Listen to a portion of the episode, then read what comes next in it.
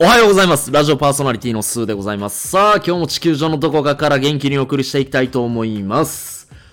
さて、いよいよ11月に入りましたね。本日11月一発目、1日月曜日、えー、現在時刻は午前5時12分になります。えー、11月に入る前に昨日10月31日は皆さん、ハロウィン楽しまれたでしょうか？えー、仮装して、まあ、外に出かけて、まあ、あのー、ワイワイワイワイするような、えーそんな日常を楽しまれた方もいれば、まあ、例えば、東京ディズニーランドだったりとか、えー関西の方だと、えーと、ユニバーサル・スタジオ・ジャパンか。そちらの方に行って仮装して、まあそういったテーマパークを通じて、えハロウィンを楽しまれた方、まあいろいろいらっしゃるとは思います。えー僕はちなみになんですけど、えーこれ、ラジオ聞いてくださってる方の中には、もしかしたら僕を見かけた、僕と一緒に写真撮ったっていう方、おそらくいらっしゃるかもしれないですが、10月30日にね、ユニバーサル・スタジオ・ジャパン大阪の、そこで、えっ、と、イベントがあったんですけど、えーそこで僕は、あの、鬼滅の刃の上限の3、赤座、わかりますかね？あの赤座のコスプレをして、ユニバーサル・スタジオの中を歩き回ってました。えー、まあ、これを言うとね、多分、あの人やって多分なっちゃうかもしれないんですよ。っていうのが、当日赤座のコスプレした人って僕以外あまり見かけなかったんですよね。結構いるんかなと思ってたんですけど、やっぱり人気なのが、えー煉獄さんだったりとか、えーまあ、あとはベーシックに炭治郎。で、女性の方だったらねずこちゃん。そのあたりが多かったかな。で、あの、コスプレの衣装なんですけど、やっぱりちっちゃい男の子とかね、炭治郎とか、善逸とか、その辺のコスプレがもうめちゃくちゃ可愛くて。で、またちっちゃい女の子が、ねずことかもやるとほんま可愛かったんですよ。で、そんな子たちに、赤座さん写真撮ってって言われて一緒に撮った時、で、撮った後に、ありがとうってめちゃくちゃ喜んでもらった時は、なんか僕もほんまに幸せな気持ちになれて、めちゃくちゃほんまにやってよかったなって思えるような、え僕のハロウィンはこんな感じでした。うん。まあ、ほんまに良かったなって思えたし、すごく幸せな気持ちのまま11月を迎えられたことに、本当にハロウィンに感謝やなっていうふうに思ってます。もちろんハロウィンもそうだし、ハロウィンを通じて、えーいろんな方々に出会えたこと。で、その出会えた理由っていうのがきっと僕が赤座のコスプレをしてたからやと思うんですけど、まあそうなるとね、あのーアニメのストーリー上ではまあ煉獄さんを倒してしまった赤座なんですが、そんな赤座にも僕はめちゃめちゃ感謝しております。まあ赤座ね、あの知ってる人は知ってると思うんですけど、なかなか過去にいろんなストーリーがあるような、あった、あった、そんなキャラクターなんですけど、まあ僕は結構個人的に好きなん、好きですし、でまあ僕結構見た目が筋肉バンバンついちゃってるような体なんで、あの赤座のコスプレした時もすでに体は出来上がっちゃってたんですよ。まあだから余計似合ってたっていうことも言えるんじゃないかなっていうところで結構人気が出てたんかなって個人的には思ってます。うん。まあそんなこんなで僕の、えーハロウィンはそんな感じでした。で、ツイッターとかでいろいろ検索すると、まあ、やっぱり東京とか、まあ、大阪とか名古屋とか、まあ、その辺、首都圏のあたりっていうのは、もうやっぱり、ね、去年とかはやっぱりコロナとかで結構自粛されてたものの、今も緊急事態宣言も解除されて、飲食店の時短営業も解除されてっていうことで、えー深夜にかかっても、なんかやっぱり、ハロウィン、その活気ですごく溢れてたなっていうような映像だったり画像っていうのがたくさん見れたので、あやっぱりもうみんなそういうイベントごととかもたくさん参加してるんやなっていうような印象を受けました。まああんまりコロナとかも最近ね、目立ってテレビとかでも大きく取り上げたりもしないから、あんまりあれなんかな。みんな気にしてないんかな。まあ、取り上げてるのは取り上げてるだろうけれど、あの、感染者の人数っていうものが圧倒的に減ったから、まあ、それでやっぱりあれなんかな。あんまりみんなもう注目もしてないかな。うん。まあ、注目はしてるだろうけれど、まあ、何より緊急事態宣言が解放されて、飲食店も開いてきたっていうところの喜びの方が多分勝っちゃってるから、あのー、ある意味そこで前よりかは警戒心ちょっとなくなってきてるのかなとは思うんですけど、まあ、引き続きね、コロナウイルスがなくなったっていうわけじゃないんで、あの、その辺外出される際は皆さん、マスクしたり消毒したり、そういうことを徹底されて動いていってもらえたらなと思います。で、えー、もう11月に入ってきて、いよいよね、今年2021年も、えー、2ヶ月。あとたったの2ヶ月ですよ。うん。2ヶ月っていうところに来て、11月は確か30日までやったかな確か。うん。で、12月は31日。ってことで、今日含めてあと61日ですね。早いですね、本当に。今年は僕的にほんまに早かったなって思ってます。うん。あのー、まあ、ちょっと振り返ってみると、まあいいこともあればすごいちょっと心が苦しんだ、なんかそんな出来事もいろいろあったなとは思うんですけど、まあほんまに生きてるだけで丸儲けっていうような僕はメンタリティで生きてるし、まあなんやろね、辛いことがあったとしても、まあ笑ってりゃなんかいつかええことは起きるやろみたいな、なんかそんなマインドで生きてるから、あのー、まあむしろ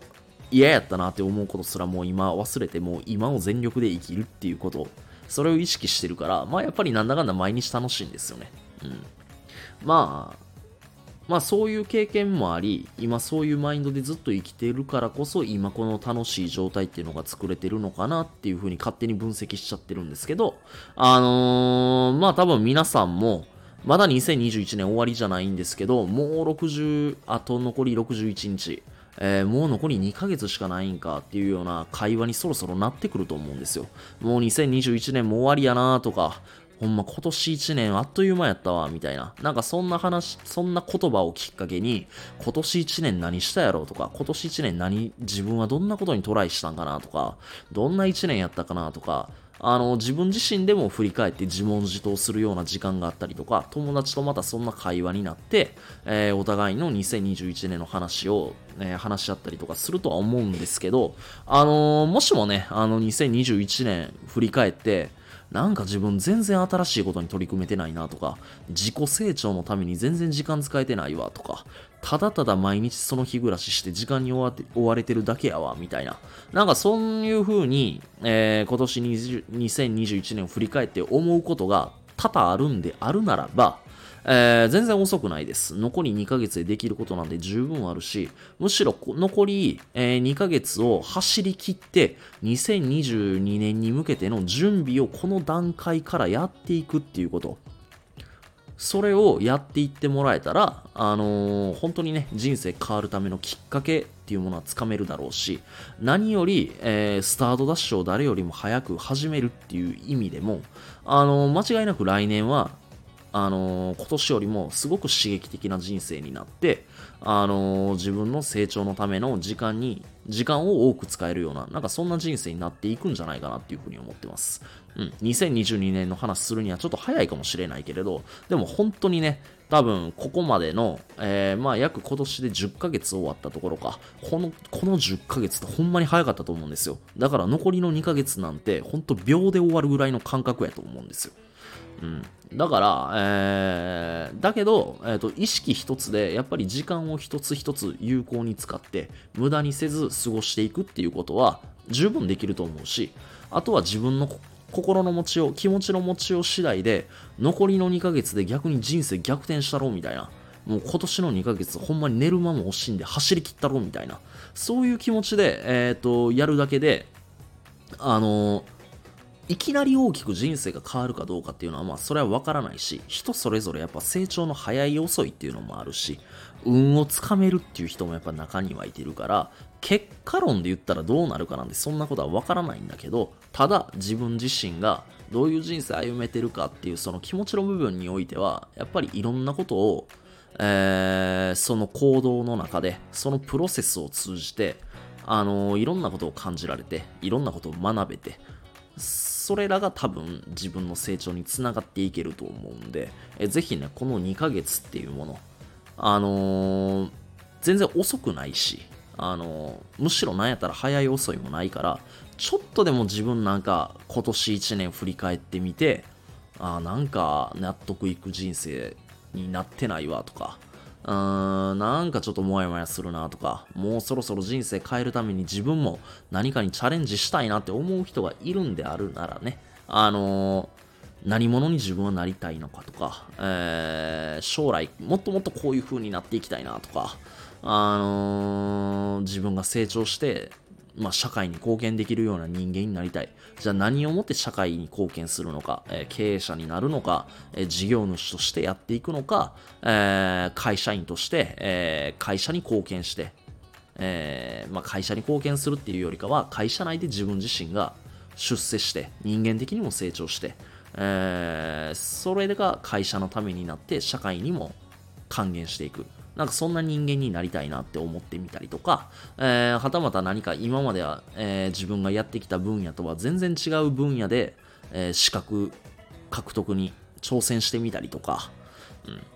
うん、なんかこう全く他業種に、えー、他業種、その世界に行って転職してみようかとか、なんかいろんなこと考えられると思うんですよ。あの、何よりも自己成長、自分のキャリアステップ、キャリアアップのために、えー、進んでいってほしいなって思うんで、自分の今やりたいこととか、今の気持ちとしっかり向き合って、何か紙に書き出してみるとか、えー、自分と向き合うための、えー、ノートを一冊買ってみて、そこに何か今の自分の現状を書いてみたりとか、えー、将来こういう風になってたいな、みたいなことをまた書いてみたりとか、書いて書いて書きまくって、自分自身と向き合うような、えー、11月1日はそんな一日にしてもいいんじゃないかなって思います。えー、仕事あったりとか、学校生活あったりとか、えー、その他自分自身の、えー、なんだろうな、えー、一日のスケジュールの中でなかなかそういう時間取ることって難しいのかもしれないけれど、えー、1日って24時間あって、秒に換算すると86,400秒あって、分に換算すると1440分あるんですよね。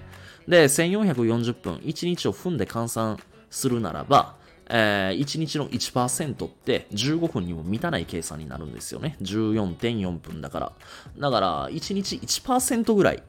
たったの15分ぐらいは自分と真剣に向き合う時間って嫌でも作れると思うねんな。うん。例えば普段なんとなくゴロゴロして YouTube2、3時間見てる時間のうちの、えー、15分をちょっと自分の成長のために当ててみるとか、小さくからスタートでいいと思うから、ちょっとそういうことをやってほしいなって思うんですよ。で、書き出したこと、自分自身がもどういうふうにやっていきたいのか、どんな人間になっていきたいのかっていうその思いを書き出した上で、えー、残りの2ヶ月っていうものをスタートしていく。えー、まずはその準備のための、えー、11月1日してもらえたらなって思います。その一つの決断と行動がおそらく2022年、そしてもっともっとその先の自分の未来、それを理想的なものに仕上げていくことに僕は絶対つながるし、そのための第一歩やと思ってるんで、えー、もちろん中にはね、計画通りに進んでる人もいれば、計画以上にすごく花咲いてる人もいると思う。でも、確率で言ったらやっぱり少ないかな。うん。どっちかというと、なんかあっという間に過ぎて、自分今年1年何やったんやろうって思う人の方がおそらく多いような気がするんで、もしもこの放送を聞いてもらって自分もやっぱり変わらなあかんなって思えた人がいるんだったら、僕がさっき言ったことぜひ取り組んでいただきたいなと思います。えー、それでは朝から、えー、長時間にわたってご清聴いただきましてありがとうございました。11月も熱い気持ちで全力で、そして楽しく毎日、笑顔で、過ごしていきましょう。ご清聴いただきましてありがとうございました。今日も一日頑張っていこうね。バイバイ